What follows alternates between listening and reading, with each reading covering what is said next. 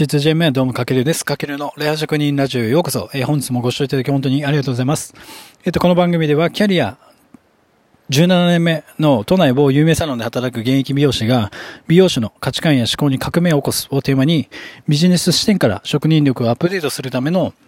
学びや知識を独自の視点でお届けするそんな番組となっております。はい、皆さんこんにちは。今日は1月16日土曜日ですね。えっ、と、また連休、明日まあお休みだと思うんですけども、皆さんいかがお過ごしでしょうか。えっ、と、僕の働いているお店の近くには大きな公園があって、まあ某、えっ、と、有名な公園がありまして、まあそこはね、やっぱ結構公園だからこそ人が結構多くてですね。まあでも今日、天気もね、良くて心地いい温度なので、えっ、と、結構人多かったんですけども、まあ、まだね、自粛続いてるんで、皆さん気をつけてください。はい。まあ、そんな中で、まあ、手の空く時間が多いからこそ、今回ちょっとテーマは、えっ、と、全71冊のリスト付き、これだけ読めばいいビジネス書の紹介をしていきたいと思います。はい。で、これはですね、あの、僕が尊敬してる山口周さんっていう方、まあ、著者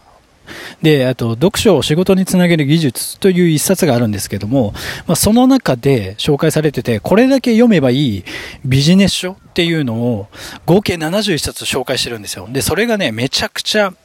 あの、読書の参考になります。はい。で、山口周さんといえば、まあ、研究家であり、まあ、数々の本を出版してるんですけれども、まあ、その山口周さん、周さん的には、もうこの71冊以外は、あの、本は読まなくていいと。うん。あと、いろいろビジネスとか学ばなくていい。とりあえずこの71冊だけ読んでけみ、とけみたいな感じで、結構強気で紹介してるんですよ。で、僕それ見て、うん、めちゃくちゃやっぱこれ参考になるなと思ったので、えっと、えっと、リストを作ってみました。あの、読みやすいように。まあ、あの、本買ってもらえれば多分分かれば分かると思うんですけども、まあ、あの、めんどくさいです、だと思うんで。で、多分ね、この71冊の中に皆さんも見たことのある1冊も多分ね、中にはあると思います。で、どんな本が中に一覧として載ってるか、ちょっと興味ないですか？なので、今回は僕自身があの、リストを作りました。あの、めちゃくちゃ大変でした。まあ、昨日一日かけて作って、で、昨日な、なんだかんだラジオ放送できなかったので、まあ、そのリストを作ってたので、うん。で、まあ、これね、あの、本当にあなたの知的レベルとか、あと知識をアップデートしてほしいという願いのもと作ったので、あの、本当に冗談抜きに一生使える資料になってるんじゃないかなと思ってます。で、僕自身もね、やっぱりいつも本はいいですよと勧めてる割には、いやまあ、いいですよって言ってる、言いっぱなしで、じゃあどんな本を読むべきかっていうのは、なかなか伝えられなかったので、ちょっと不親切でしたよね。なので今回、まあこれ以外読まなくていいっていう、まあ、のを、えっと、本当にリスト化したので、ぜひ見てみてほしいなと思ってて、で、世の中に読まなくていい本って結構溢れてるんですよ。まあ僕も、まあそういう本も読んではきたんですけども、なぜならなんだろう、長らく読まれるビジネス書っていうのは普遍的な内容が書かれてるんですよ。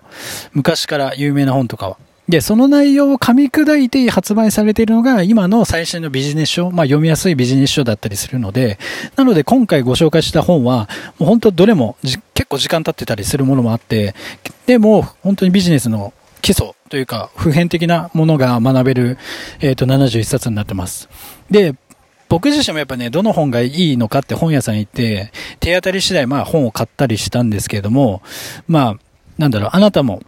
を何を見るべきか、まあ少しでも参考になる、なんだろう、一覧があったりすると助かりますよね。で、僕も随分それで遠回りしてきたので、まああなたにはその分ものすごく近道して、その読む本を決めてもらって、で、学ぶことに時間を作ってほしくて、あの、今回は作ってみたので、で、じゃあ、なんだろう、今テクノロジーに進化してるから、そんなね、古い本だって意味ないんじゃないのっていう意見もあると思うんですけども、やっぱ昔から語り継がれてきた本っていうのは今でもやっぱ普遍的に活かせる内容ばっかりなんですよね。例えば、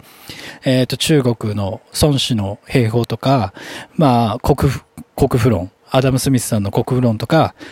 あと、マキャベリの君主論とか、こういうこういう本ってもう本当にこの人たち300年、何百年とか何千年前の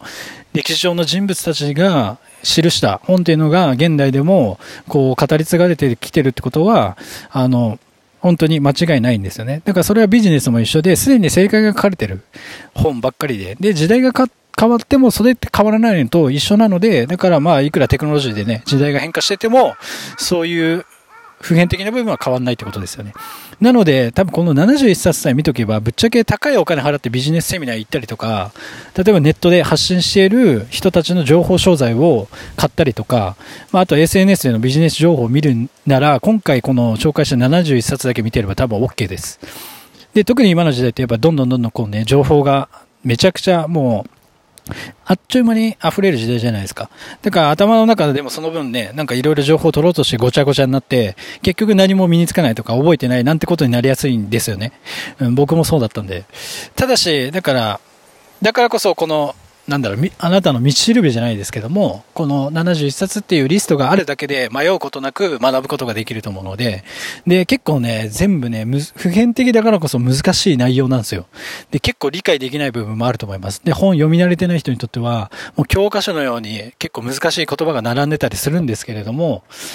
で、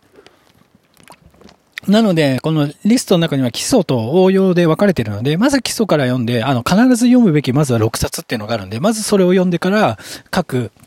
ジャンルの、えっ、と、基礎を読んで、その後応用の順番で読むのが多分ベストじゃないかなと僕はちょっと作ってて思ったので、で、それでもやっぱり理解が難しい場合は、じゃあその内容に付随した別の本へと次に読むのを決めていくっていうのが結構勉強としては理想かなと思ってます。で、正直ね、この71冊全部揃えるととんでもない金額になると思います。多分2、30万くらいいくんじゃないかな。もっといくかな。中には本当に8000円の本とかもあったりするんで、やばくないですか？結構。普段、まあ、最新のビジネス書とか1500円ぐらいじゃないですか。それのもう、なんだろう、4倍とか。だから結構やばいですよね。で、まあ書店で見つけるのは結構このリスト一覧を見ながらっていうのは楽しいかもしれないんですけども、あとはね、ブックオフがね、意外とおすすめなんですよね。うん。あの、高い書籍が意外とブックオフ、あの、販売、売りに出てて、ただ手に取る人が少ないので、結構半額とか、まあそれ以下で売ってたりするんで、その辺もちょっとなんだろうな、参考にしてもらえばら、もらえばと思います。で、本当にね、もうね、昨日めちゃくちゃ時間かかりました、これ。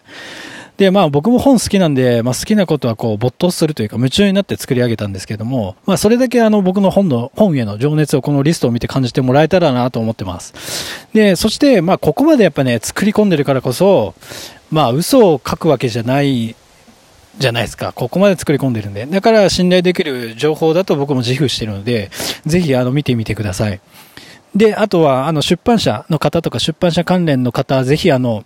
僕に検本をよろしくお願いします。あの、全力でその本をご紹介させていただきますので、はい、お待ちしてます。まあ、というわけでこんな感じで、で、えっと、パワーポイントでリストの、あの、詳細欄にリンク貼っとくので、それを開くとパワーポイントになってるんですよね。で、それで見にくい場合は、あの、自分でスマホから共有ボタンを押してもらって、自分のメモ帳に落とし込んでもらえると、メモ帳はめちゃくちゃ見やすいです。なんで、そっちがすごいおすすめかなと思ってます。あの、各本の画像と、えっ、ー、と、その購入、Amazon のリンク欄もすべて貼ってあるんで、ぜひ、あの、参考にしてみてください。はい。というわけで、まあ、今回は、えっと、全71冊のリスト付きということで、まあ、これだけ読めばいいビジネス書の紹介をさせていただきました。はい、今回の内容が参考になりましたら、ぜひフォロー、コメント、いいねいただけますと励みになりますので、よろしくお願いします。あと、まあ、このリストはね、本当に多分一生使えると思うんですよね、僕的に。なんか道しるべ的な感じで。なので、まあ、これ、ね、ぜひ、あの本を読んでビジネスを学びたいっていう人たちが周りにいたら、ぜひ、あの、シェアとか紹介して、SNS とかでも広げていただけたら嬉しく思いますので、ぜひよろしくお願いします。はい、というわけで今日はこんな感じで終わりたいと思います。かけるでした。いちいちゃよいば。